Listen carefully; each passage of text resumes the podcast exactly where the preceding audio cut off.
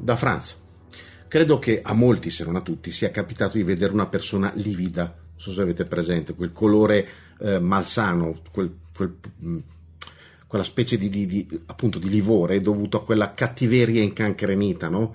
alla rabbia che, che, che, si reprime a stento, a una, una carogneria fuori controllo che eh, rende appunto livida la persona, eh, livido tra l'altro ha lo stesso significato di gibollo, no? cioè, ematoma. È un colore che infonde la carnagione di chi non riesce a liberarsi dalla rabbia. Allora, di solito è un fenomeno transitorio, ma ci sono dei casi in cui non transeat. No? Allora, quella, quella livida rabbia, che infetta, come viene definita in alcuni dizionari, resta, si moltiplica, si autoalimenta e autoprocrea quasi una specie di partenogenesi di sali biliari compromessi. È una cosa che accade quando questa rabbia non trova sfogo, quando non trova bersaglio e dunque, non trovando oggetto su cui posarsi, torna al mittente e ne corrompe ulteriormente l'umore, illividendolo ulteriormente. Questo è il meccanismo, ritengo, dietro quegli haters cosiddetti, effettivamente chiamarli odiatori è un atto di terrorismo linguistico per me, per me anche di scempio lessicale, che non trovano nulla di meglio da fare che riversare il proprio umore biliare, appunto, all'unica platea che ti dia l'illusione di esistere anche quando sostanzialmente, borgatariamente parlando, non ti caga di striscio, cioè i, i Facebook e i vari social.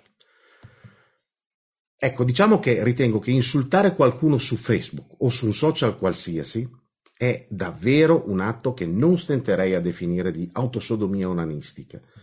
Da un lato rendi evidente che se ti riduce a insultare qualcuno in quel teatro è perché non hai modo, coraggio o possibilità di dirglielo in faccia, che voglio dire, magari non dipende da te, però è evidente che è così.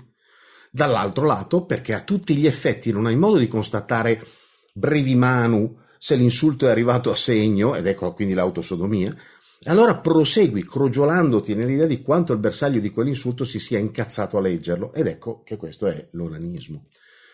Allora è vero, non tutti meritano lo sforzo di essere insultati direttamente, ma se insisti, prosegui e persisti, poi finisce che ti insulti da solo.